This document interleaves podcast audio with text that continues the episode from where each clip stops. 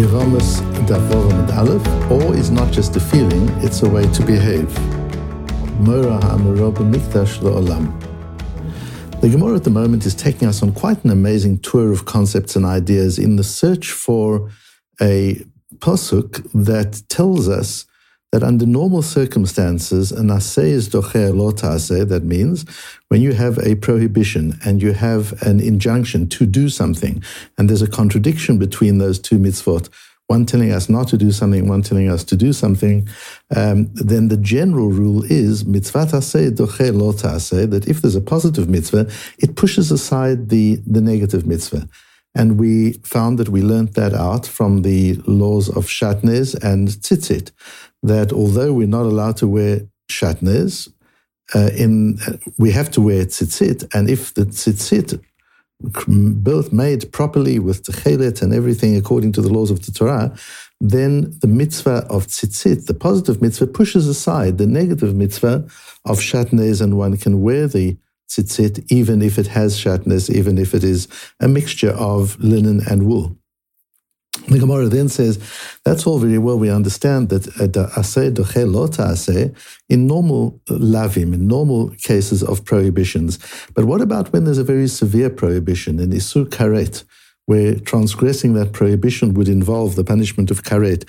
How do we know that even there a mitzvah aseh can be doche lo aseh, that a positive mitzvah can push aside a negative mitzvah, so much so that we would be in need of a special posuk, aleha, to teach us that in the case of Yibum, if the woman who has become uh, widowed by a man's brother is the living man's sister in law, his wife's sister, which is a pro- prohibited relationship, it's an Isur Arayot, uh, the word Alea tells, teaches me that even though normally an Aseh is Doche Lota Aseh, and I might think that one is permitted to marry that woman under the laws of Yibum, Alea comes to teach us that that is not so. There's a limit to the law of aseh doche lota aseh in the field of ibum, so that it applies only in the case of marrying a man's brother's widow, but it does not apply to other cases of arayot. If the man's brother's widow is forbidden to the living brother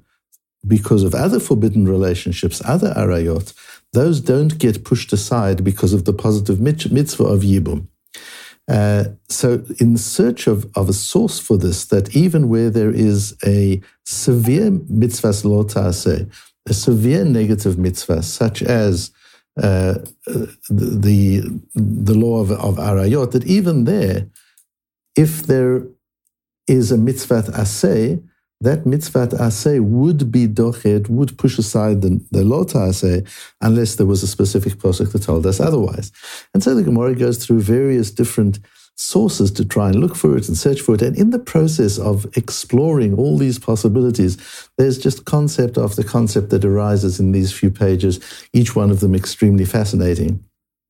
For today's purposes, we're looking at the Gemara's questioning of the pasuk et Shabtotai tishmoru umikdashi tirau.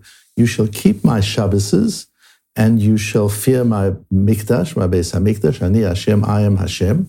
And the Gemara is asking, what do we really need this pasuk for? What does it teach us? And the Gemara tells us it teaches us two different things. Firstly, it teaches us, us that umikdashai tirau, there is a specific mitzvah from the Torah, certainly according to the Rambam. This is a Torah-based mitzvah that one has to show yirah. Yirah means awe. One has to demonstrate awe in the Beit HaMikdash. Uh, apart from the normal laws of honor and dignity, one also has to demonstrate awe. And what does awe mean? Um, awe, the, the Gemara tells us it's the way you behave in the Beis HaMikdash, that you don't just walk through it, um, that you make sure that your, your shoes are clean, there's not dust on your feet when you walk through, um, and that uh, you, you, don't behave in that area in a way that is degrading. There are certain behavioral expressions of the idea of awe. And so we see that there is that idea of mikdashi tiro, you've got to show awe to the to the Beis Hamikdash.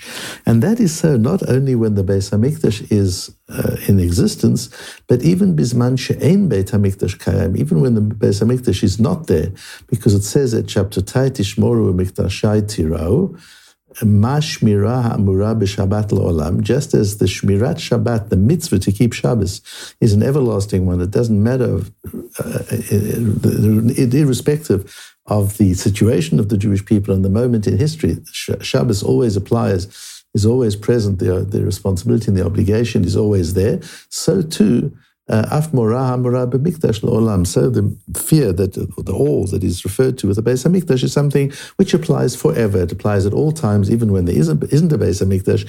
When we're in that space of the Beit Hamikdash, we have to demonstrate awe. And it's not an awe for the Mikdash, for the place of the Beis Hamikdash, the Gemara explains, but it's it's atam mityare mimishi his hir ala Shabbat af mora mora b'mikdash It's not all for the object. It's not all, all for the place, the space of, of the Beit HaMikdash. It's all for the commandment given to us by Hashem to show awe in that Beit HaMikdash. So it's not turning the Beit HaMikdash, God forbid, into an object of worship. That's not what it's meant to be doing. The same as Shabbat is not an object of, of worship. We learn from this pasuk also that what we show awe for is God's mitzvah to treat it with awe. It's not the ob- object itself which, which uh, is shown that awe.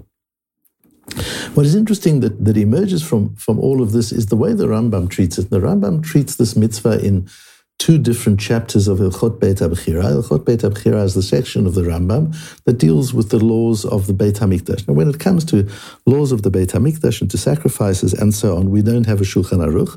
The Shulchan Aruch was given only for the laws that apply today in all areas of life but they are laws that apply today. Laws that apply in the time of the Beit HaMikdash, the, the Shulchan Aruch and the Tur do not deal with. The Rambam does. The Rambam deals with all areas of halacha for all time, and so he has a section called Ilchot Beit HaBechira. In the sixth section of Ilchot Beit HaBechira, he deals with issues around Kedushat Beit HaMikdash, the sanctity of the Beit HaMikdash. Whereas in the seventh chapter, he deals with Yirat HaMikdash, with awe of the Beis Hamikdash, clearly demonstrating that according to the Rambam, the mitzvah to show awe, to show deep respect for the Beit Hamikdash, and the innate kedusha of the Beit Hamikdash are not perfectly linked. They're actually separate ideas. One is treated in the sixth parak and one is treated in the seventh parak. Not only that, but they're learned from different psukim. So the Rambam in the sixth parak in Halakha Tet Zayin explains the difference between the Kedusha of the Beis HaMikdash area, the Kedusha of Yerushalayim, and the Kedusha of the rest of Eretz Israel.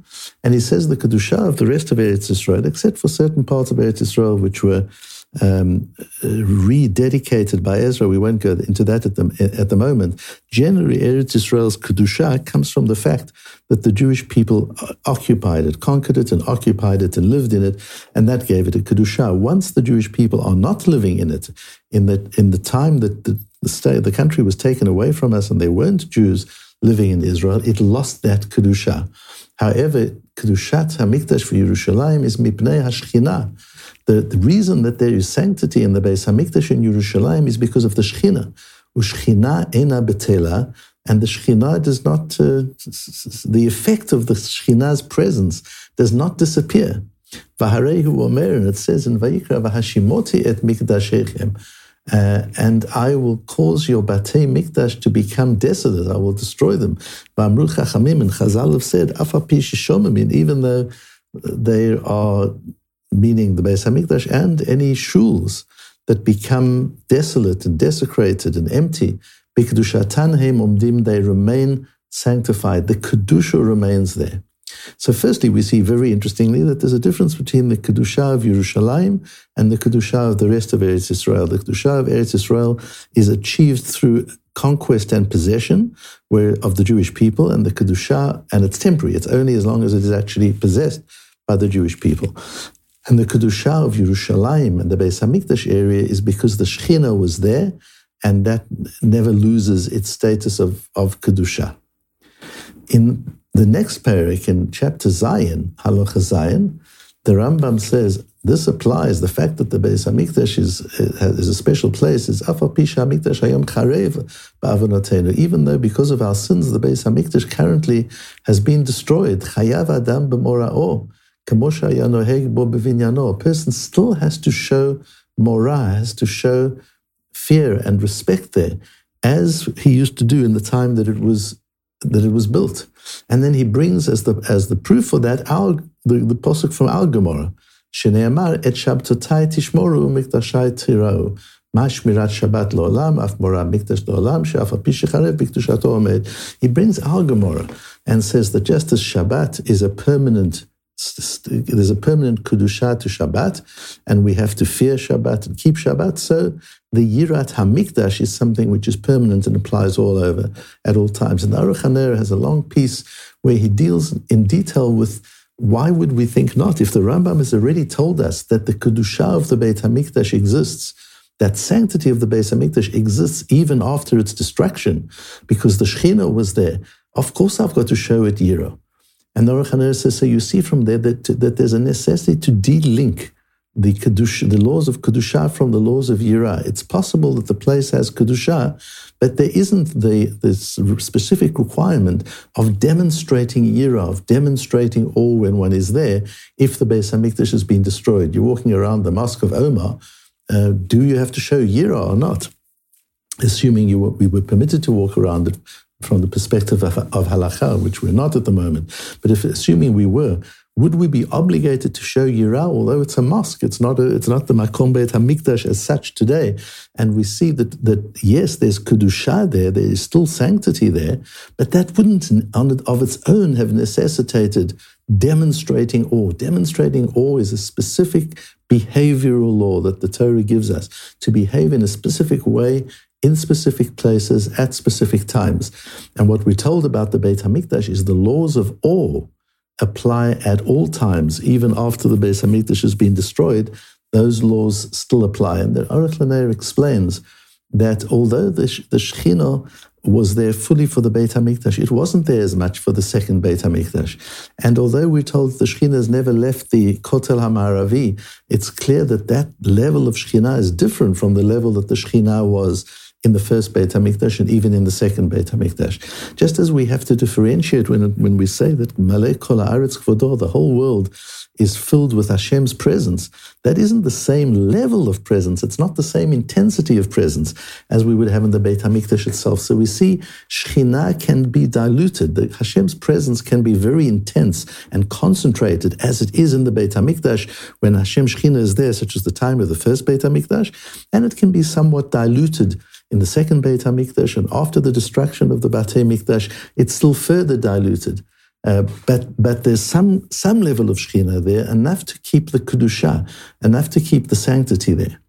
Uh, but even though the full Shekhinah is not present, present, the chidush from Al Gemara, what we learn from the pasuk of F Shabtotai tishmoru, is even though there's not real Shekhinah there with all its intensity and and its full concentration, nevertheless the laws of Yira, the laws of, of awe, do, do apply there. Um, and and we've and the fact that the Shekhinah was there once in its full intensity gave the place kedusha, which it never loses. It's unconditional kedusha, unlike Israel that can lose its kedusha for periods of time. Yerushalayim and the Beis Hamikdash can never lose its kedusha; it remains with its kedusha perfectly intact.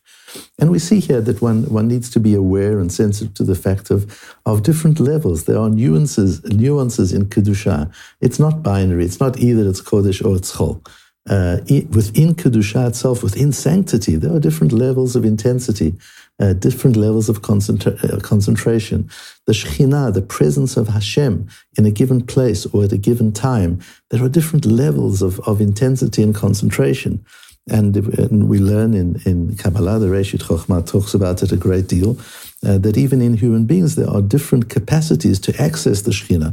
Uh, generally, we, we understand that the Shekhinah exists above the head of a, of a human being, that the Shekhinah is with the Jewish people. But whether we're able to access the level of presence, the level of concentration of the Shekhinah, that depends on us.